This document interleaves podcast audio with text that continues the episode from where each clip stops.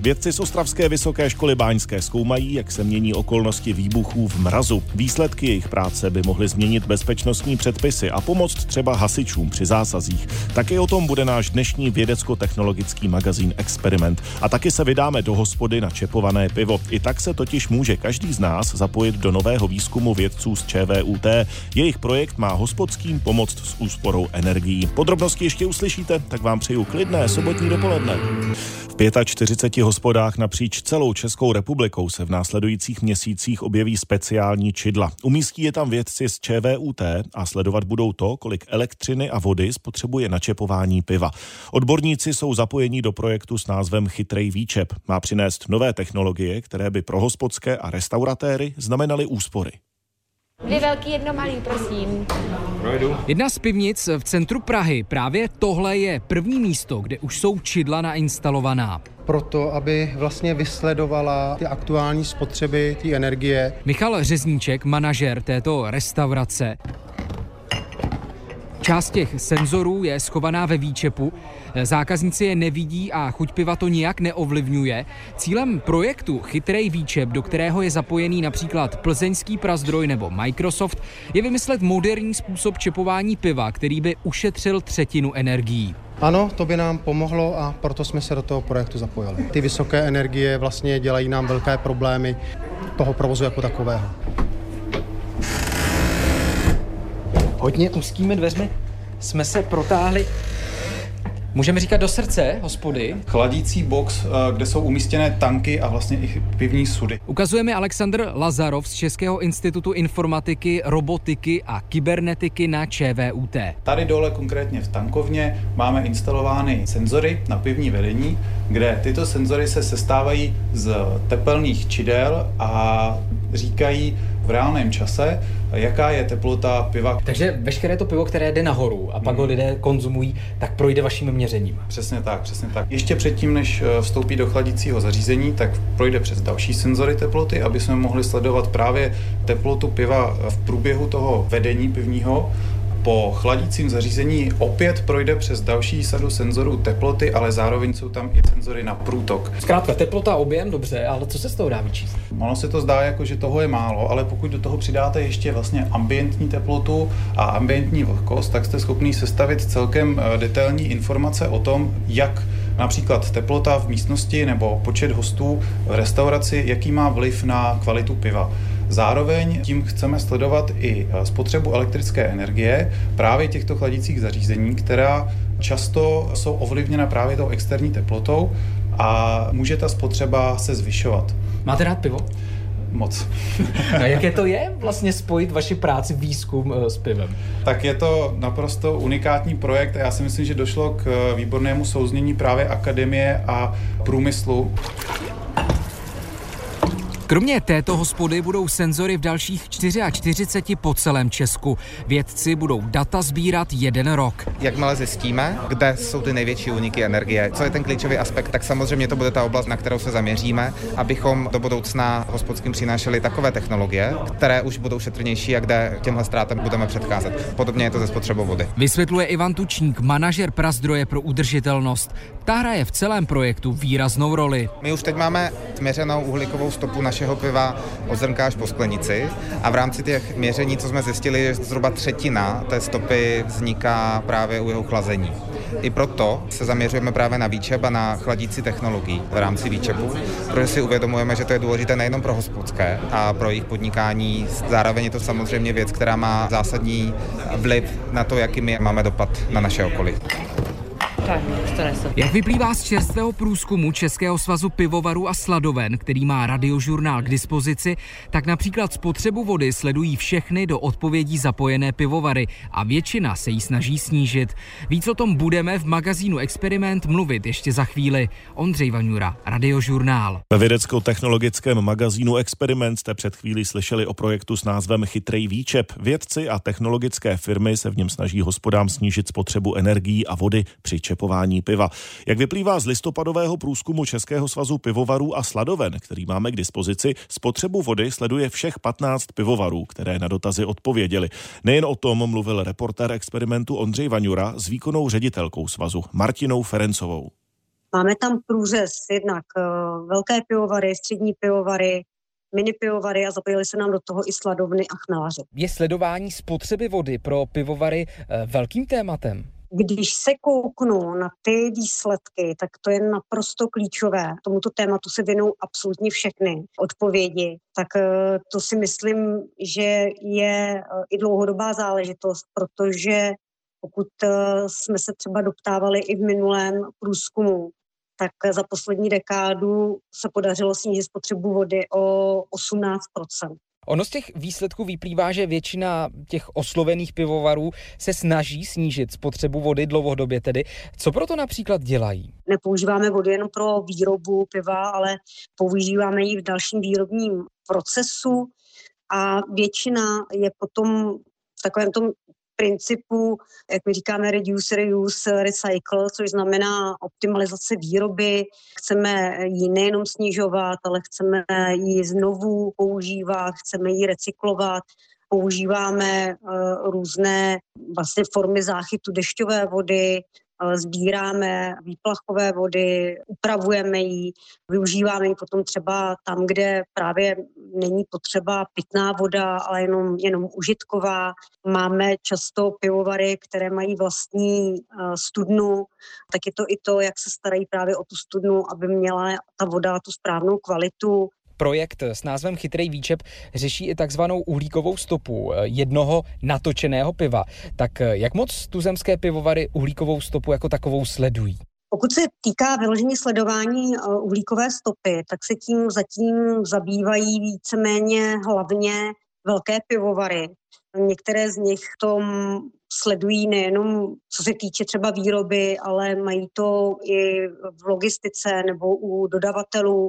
My právě i třeba tímhle s tím průzkumem, který jsme chtěli udělat, tak jsme chtěli navést ty ostatní pivovary, aby vůbec o tom začali uvažovat, že jim můžeme nabídnout eh, to, aby se vlastně tomuto tématu věnovali. Eh, co se týče vůbec té uhlíkové stopy jako takové, tak eh, Máme tam třeba u těch pivovarů i závazky, že chtějí být do roku 2030 nebo 2035 uhlíkově neutrální. Kdybychom zmínili nějaké projekty nebo eh, respektive, co může být cestou pro tu uhlíkovou neutralitu? Jak toho pivovary můžou dosáhnout? Je to opět eh, redukce spotřeb, eh, rekuperace, znovu využívání zbytkového odpadního tepla, chladu. My hodně používáme energii na topení, na chlazení. To samé platí při mytí, sanitacích. Takže eh, je to i o tom, že vlastně se hodně věnují izolaci potrubí, tak aby neutíkalo teplo, ale i, i vlastně zateplování budov. Ale to znamená, že do těch receptur výroby piva to nezasahuje? Vůbec, vůbec. Pivo je náš národní poklad. Ta technologie na výrobu českého ležáku a českého piva je eh, opravdu náročná, ale do toho my opravdu vůbec zasahovat nechceme. Chceme, aby ta kvalita českého piva neutrpěla ani těmi úspornými opatřeními, které my mm, vlastně se chystáme dělat nebo děláme. Dodává pro magazín Experiment výkonná ředitelka Českého svazu pivovaru a sladoven Martina Ferencová. Ondřej Vaňura, Radiožurnál. Vědci z výzkumného energetického centra Vysoké školy Báňské v Ostravě využívají unikátní výbuchovou komoru. Říkají, že jako jediní na světě dokážou měřit tlak i za velmi nízkých teplot. Jejich práce může změnit postup hasičů v některých mimořádných situacích. Výzkum si u nich zadávají i soukromé firmy, aby otestovali bezpečnost látek, se kterými pracují. Výbuch vodíku ve směsi se vzduchem při minus 60 stupních. Teď se nelekněte, teď to bude vyvětrávat. U výbuchové komory jsem s Janem Skřínským z výzkumného centra. My jsme si namíchali 32% vodíku, to je zhruba hodně blízko toho, co se považuje v současnosti za maximální koncentraci, která když se iniciuje, tak získáme maximální výbuchový tlak. Větší už vlastně nelze získat fyzikálně a chemicky. Komora je ale vůči silným tlakům odolná a akademici tak můžou zkoumat výbuchové tlaky různých látek, třeba i průmyslového prachu. Třeba teďka tady máme hliník, to je jako vzorek, který je připravený na výbuchové charakteristiky. To je to, co standardně děláme. Komora za 5 milionů korun je podle Skřínského celosvětovým unikátem. Protože ji dokážeme ochladit i ohřát, ale mnohem důležitější je to první, až na minus 85, technicky i na minus 100 stupňů Celsia, což nedokáže nikdo jiný na světě. A tím získáváme hodnoty, které jsou podstatně horší a konzervativnější než hodnoty, které dostávají ostatní. My už jsme tady zmínili, že se předpokládalo, že ty výbuchy v nižších teplotách jsou bezpečnější. To jste vyvrátili. Ano, přesně tak. Jednou jedinou střelou v roce 2019 ještě ve starém autoklávu a tak vznikla myšlenka to sestrojit nějaký autoklav, ve kterém by bylo možné to proskoumat hlouběji a víc a podívat se, jak to vlastně doopravdy funguje. A když se poznatky z výzkumného centra přenesou do praxe, pomůžou v práci třeba hasičům. Když se třeba modeluje, kam až by ten výbuch mohl dojít, ta výbuchová vlna nebo čilo výbuchové vlny a ti hasiči potom třeba ví, že kdyby došlo k tomu výbuchu za těchto teplot, tak se nemůžou přiblížit, jako kdyby k tomu zásobníku nebo tomu zařízení, kde ta látka je, až tak blízko, jak se domnívali třeba podle těch předchozích modelů, ale musí si dávat větší pozor. Tak to je první aplikace a druhá potom je ta protivýbuchová ochrana, protože se bude muset teďka ta protivýbuchová ochrana, aby se ty zařízení ochránily a nakalibrovat jako kdyby na vyšší tlaky, se kterými se předtím nepočítalo a všechno se musí přepočítat. Výbuchovou komoru ale hodně vytěžují i soukromé firmy, vysvětlil zástupce ředitele výzkumného energetického centra Karel Borovec. Spolupráce s eh, průmyslem, respektive soukromými subjekty je eh, vlastně jedna z našich hlavních eh, činností, kromě teda té vědecké, takže uvidíme, co to přinese. Doufáme, že jako sama pozitiva a že ta spolupráce bude hodně se dál rozvíjet a bude mít ten, ten přínos vědecký i ten komerční. Do výzkumu plánuje Vysoká škola zapojit i studenty. Z Ostravy Klára Křižáková, Radiožurnál. I krátce před tři čtvrtě na deset posloucháte magazín radiožurnálu Experiment. Firmy v Brně si nově můžou vyzkoušet, jestli se jim například vyplatí zapojit do své výroby roboty. Umožňuje jim to nový simulátor provozu v centru CEJTEK Vysokého učení technického. Takzvaná experimentální továrna nabídne své služby i společnostem nebo vědcům, kteří budou chtít otestovat třeba přístroje k automatizaci v průmyslu. Na takové experimenty totiž mnohdy nemají u sebe prostor anebo dostatek peněz. S Luďkem Žaludem z Cejteku VUT stojíme uprostřed testovací továrny u, troufám si říct, asi největšího stroje. Ten připomíná dráhu, která je dlouhá asi 20 metrů a má na sobě dva roboty. Nemáme takzvaný dopravníkový pás v té továrně, ale používáme mnohem flexibilnější způsob přepravy materiálu, kdy máme tady tu dvojici manipulátorů a potom sadu tří mobilních robotů se všesměrovým podvozkem, které jsou schopny dopravit libovolný materiál po celé továrně. Hala je plná robotů, výrobních strojů a obráběcích center. Mají simulovat ostrý provoz a dohromady tvoří takzvanou továrnu budoucnosti. V ní si můžou vývojáři a výzkumníci ověřit třeba funkčnost svých technologií, které jsou zaměřené na automatizaci a digitalizaci průmyslové výroby. Cílem je právě kolaborace mezi stroji a lidmi. Ty stroje na to zkrátka nejsou připravené a mohou být pro člověka nebezpečné. A naším cílem tady bude budovat továrnu, která bude pro člověka bezpečná, ale zároveň dostatečně efektivní. Zařízení můžou využívat studenti, výzkumné týmy, ale třeba i malé a střední firmy, říká vedoucí brněnského testbedu Pavel Václavek. Speciálně pro ně nemusí být úplně finančně jednoduché si jen tak třeba koupit robota, aby vyzkoušeli, jestli má smysl robotizovat nějakou operaci, nebo naopak vyvíjí třeba nový senzor do výroby. Zájem o vyzkoušení továrny projevilo už několik firm. První by měly přijít po novém roce, doplňuje Václavek. Buď jsou to firmy strojírenské, máme zájemce například z té oblasti technologicky orientovaných ezemíček, kde firma vyvíjí prostě nějakou speciální instrumentaci a chce si ověřit v takovémto průmyslovém prostředí, jestli má smysl dále do toho vývoje investovat. Hala vznikala asi tři roky. Na financování se podílela i Evropská unie a ministerstvo školství. Vybudování továrny vyšlo Cejtek na zhruba 450 milionů korun. Z Brna Barbara Kroutilíková, Radiožurnál. Aleš Svoboda, to je jméno, které v posledních dnech obletělo celou republiku. Po Vladimíru Remkovi, který se v roce 1978 jako první Čechoslovák podíval do vesmíru, je právě Aleš Svoboda na dobré cestě ho napodobit. Do záložního týmu astronautů ho z více než 22 tisíc uchazečů vybrala Evropská kosmická agentura ESA.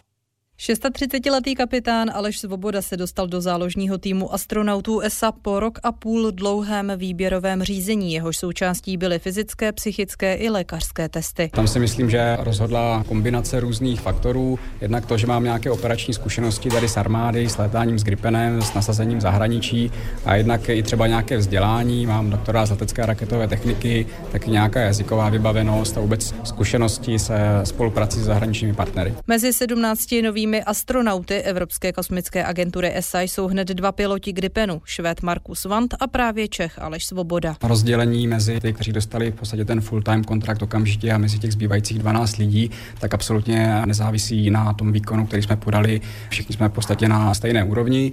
Ono to ani jinak nejde, když se z 22 tisíc lidí vybere 17, tak tam je jistota, že všech těch 17 lidí jsou plně kvalifikovaní a nejenom těch 17. Pro Aleše Svobodu se v tuto chvíli nic nemění. Dál zůstává v Česku a bude čekat na svoji příležitost. ESA se podílí průměrně na jednom letu do vesmíru za rok. Ta selekce teprve teďka skončila, takže není opravdu nic nějak pevně naplánováno do následujících pěti let.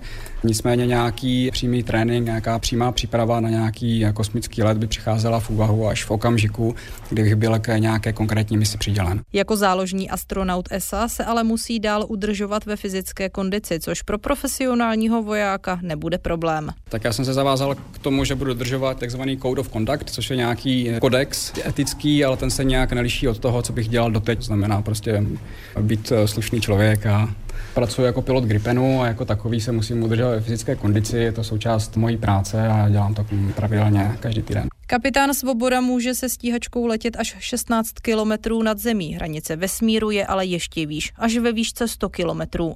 Teď má největší šance dostat se i tam a věří, že příležitosti budou i díky soukromým vesmírným projektům.